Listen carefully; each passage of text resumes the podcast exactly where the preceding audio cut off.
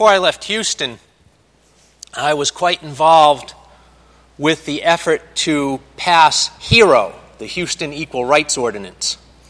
Testified before committees and the Houston City Council, and this equal rights bill aimed at making sure our gay and lesbian, transgender, especially transgender brothers and sisters, were not discriminated against in the city. Um, what was a big project for a lot of people, and it passed the city council two to one.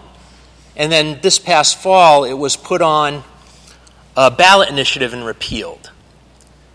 And one of the big frustrations for me in the whole fight for HERO was at the city council hearings and in this campaign they had last fall, the voice of the black church speaking out against HERO. And my white male, rationalist, Unitarian, Universalist brain is just thinking all the time, uh, I don't get it. This is just another kind of oppression. Shouldn't we be on the same side? And I had to rely over and over on an experience I had years ago to get me through it so that I wouldn't just get frustrated with that and I could keep on doing the work that needed to be done, what I could do. And the experience I kept calling up for myself to remember how difficult it was dealing with that frustration was when I was teaching at a high school in Boston. I taught in an urban Catholic high school, Cathedral High School in the South End.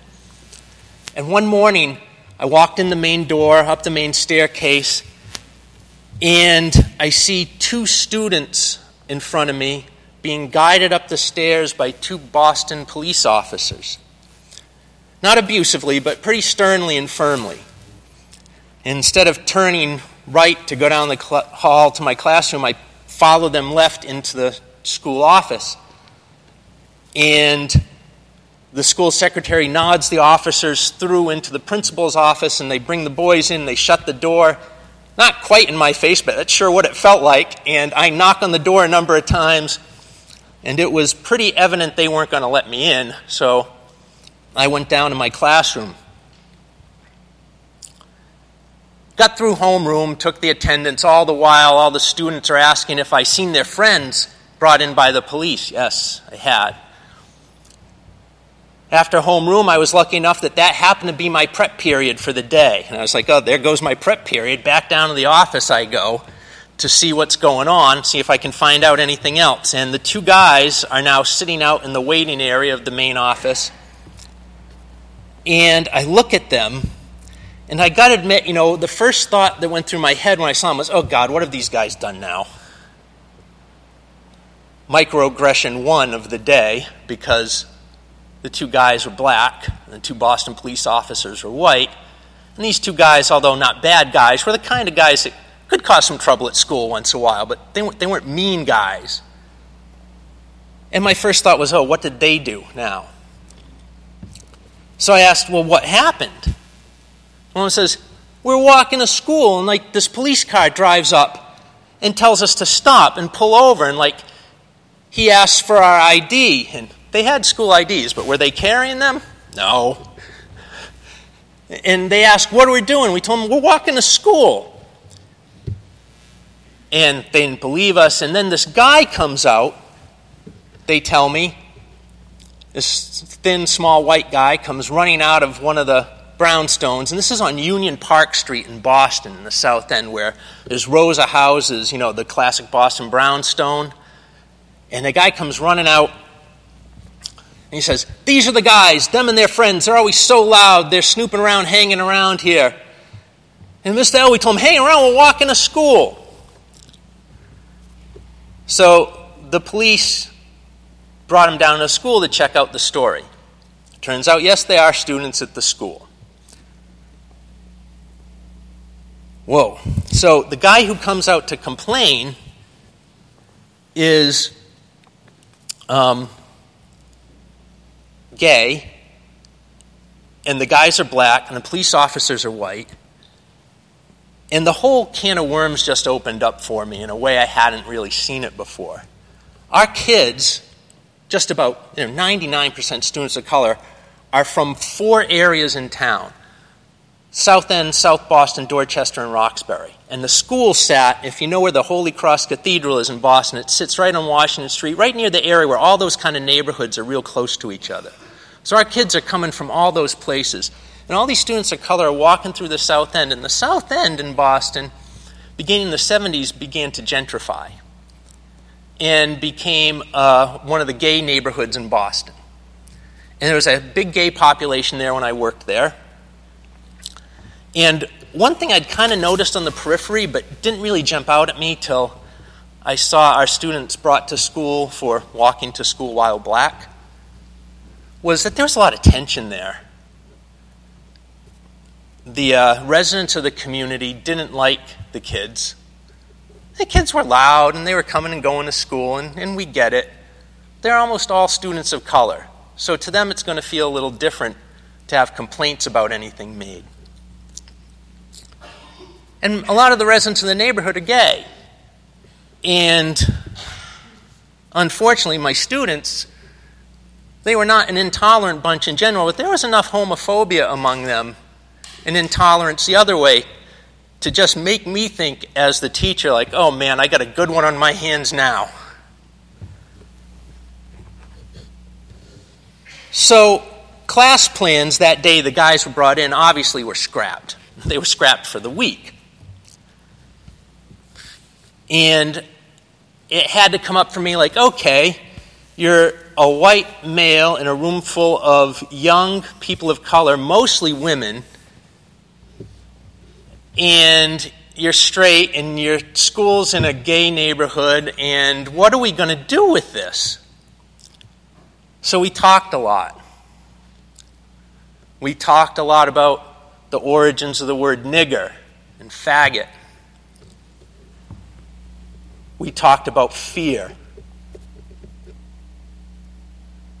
We talked about, yeah, you know what? It's unfair that people think that you are less smart, less capable, less safe a person than you are because of what you look like, how you dress, and how you talk. And I can't do anything about that what I can do, what we can do, is we can say, all right, if that's, that's what we're dealing with, how do we get as ready for that as we can? So it's not that way as much as possible for the next generation, or the next, or the next.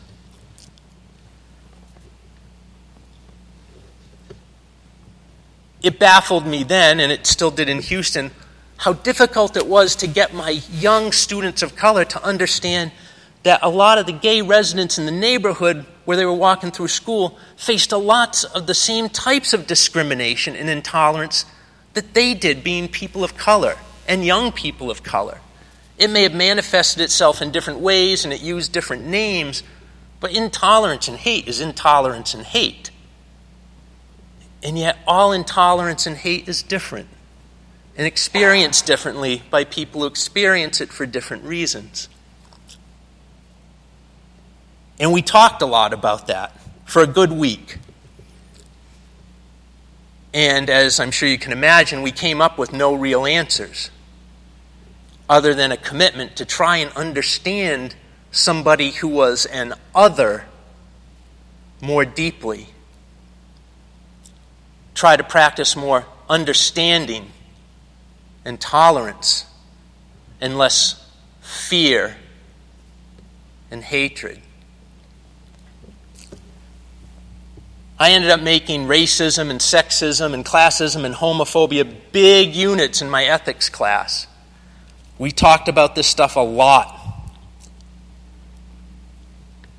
And I've learned over the years from hearing from the students who are in those classes that it helped a lot. And they helped me a lot. One of the things I really learned from that experience, and it's easy to talk about, is the, the theory of step up and step back.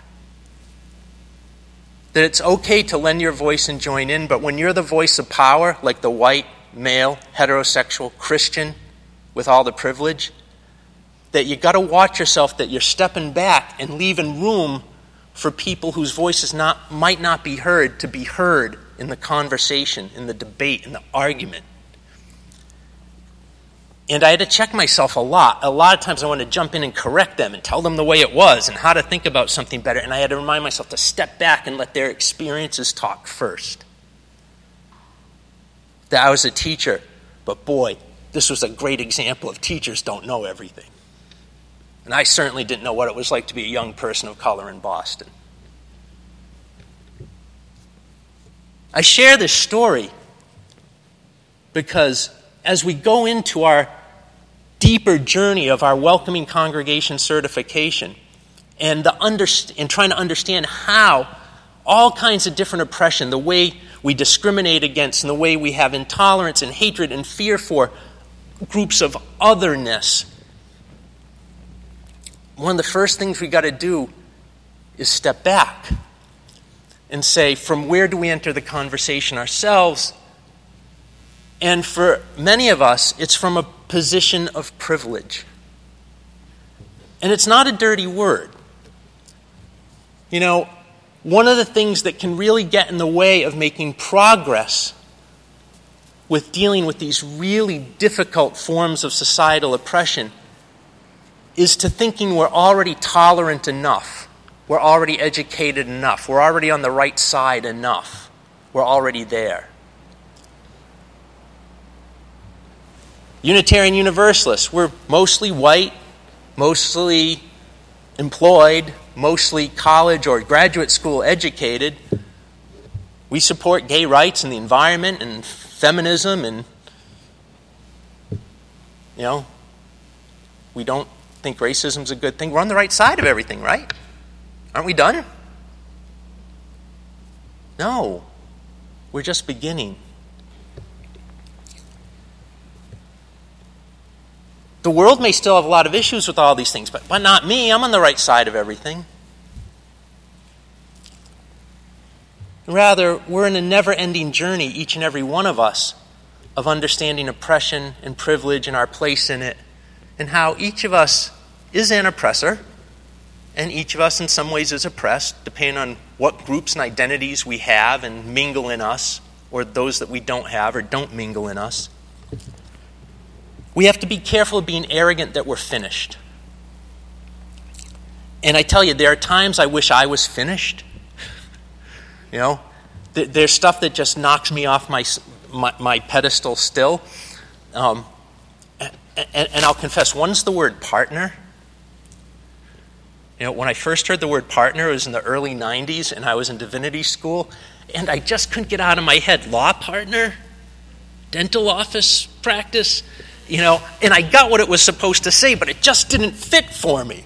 And it, it's been years since it's now a natural thing, but boy, I just wanted to not have to deal with that one. And another one is um, binary. Why is everything male, female, heterosexual, homosexual? Why are all these divisions just two options instead of spectrums and circles? And all right, yes, that's true. And like, oh man, another thing I got to do. Okay, I can get this. I know that you know I'm. I don't see this the same way. I've learned enough from all things I've been through to step back. And boy, it's hard. I know someone's put out something about the UU hymnal and that all but like 12 hymns are too binary to still be used without the language being changed. And I'm just going, oh man. Oh, maybe they're right. I don't know. But I'll step back and try and look and see. The welcoming congregation asks us to keep learning. And one of the first things we always have to do is learn about ourselves. We got to wrestle with the idea, I think, over and over, that quite often the ways we see the world, most of us, we see it in normative ways. Because we see things through a filter in a lens that's been created through hundreds, thousands of years of culture that says being white and male and heterosexual and Christian is the norm for humanity, while it's only but one lens humanity has. So sometimes it gets real easy for us to say, well, uh, why can't everybody just, you know, be colorblind? Well, we can't. We have the privilege to minimize.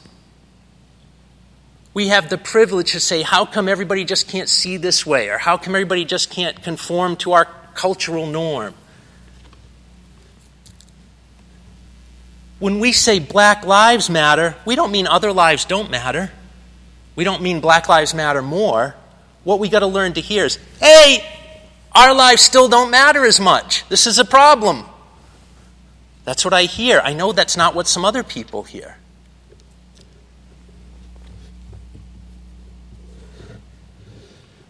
When we say we're colorblind, or we're sexual orientation blind, or we're religion blind, or we're whatever blind, that all we are is just blind. When we want to be other blind, that's a good term, other blind, when we want to be other blind, we're saying that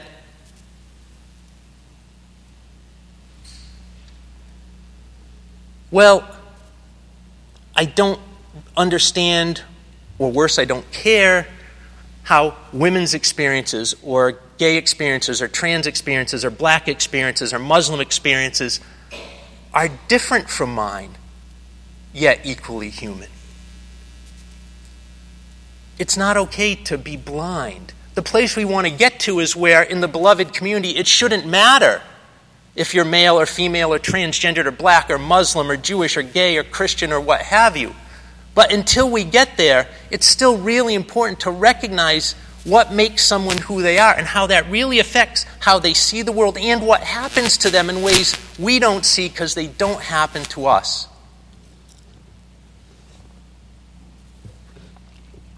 When we talk about stuff like this, if we come from places of privilege, if we're white, if we're male, if we're Christian, if we're heterosexual, one of the natural reactions can be, yeah, but that's not me. I know because I have that reaction because I'm white and male and grew up Christian and heterosexual. And so the step up is like, okay, I'll be involved. Then I got to remember to step back. Like, I may not see this the right way. And that's a difficult thing to have to get into when you're the person who stands up up here and talks about this stuff on Sunday. Because I want you to go on a journey that I'm going through, where I know I'm as imperfect as anybody else. And there's always more I can learn. When we go through the welcoming congregation journey and we learn how it connects to all the other ways in which human beings oppress, discriminate, hate each other. It allows us to make more progress, to be more comfortable in being uncomfortable. It allows us to get into the process where we join with the other to liberate each and every other. And as we do this, as we engage these types of educational processes, we make progress. We are not there, but we have come away and we have a ways to go. A hundred years ago, women still couldn't vote in this country. Fifty years ago, people of color were only just beginning to really actually have the right to vote and seek higher education and buy homes and neighborhoods they wanted to. 40 years ago, we'd all have been whispering in euphemisms about if there were any gay members in our church.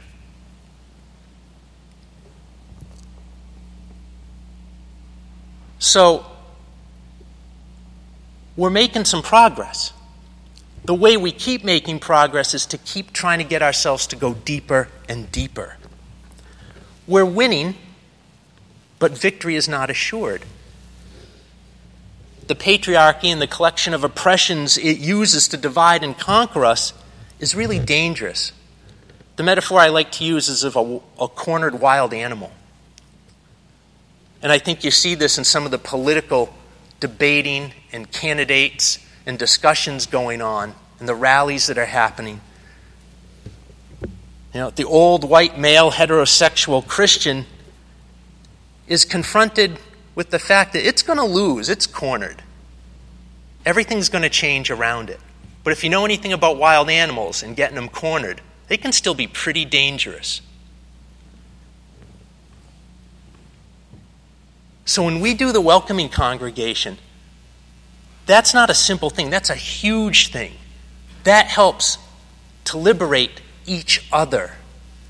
That helps that process where we're actually going to achieve a little bit more of how we should be.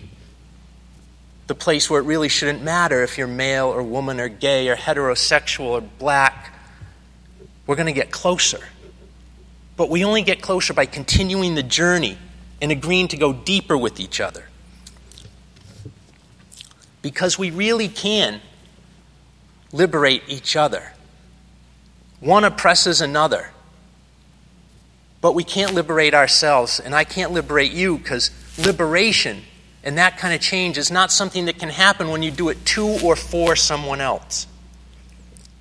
You can only achieve that by doing things with others. And so all of this is connected. One of the reasons why I've put so much energy into making turkey sandwiches and going to the laundromat and finding people to help us serve dinner is that we're surrounded by a community of otherness. And we can't liberate each other unless we do it with each other, and we can't do it with each other if we're not in relationship with each other. So it's all connected. Our involvement in the world around us is intimately and deeply connected to our welcoming congregation learning and efforts and certification. Because we can't put a rainbow flag out on our building or our wall or a sign or wherever it's going to go and be people who are disassociated from the others who are around us. We have to be actively involved in creating the beloved community with them.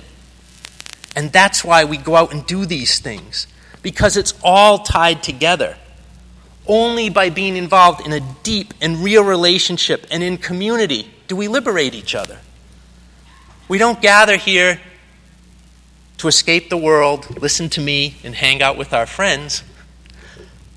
I wish I was that vain, but even I'm not. We gather here because it's the place we prepare and learn about ourselves so we can go out into the world and join in that process of liberating the world with each other.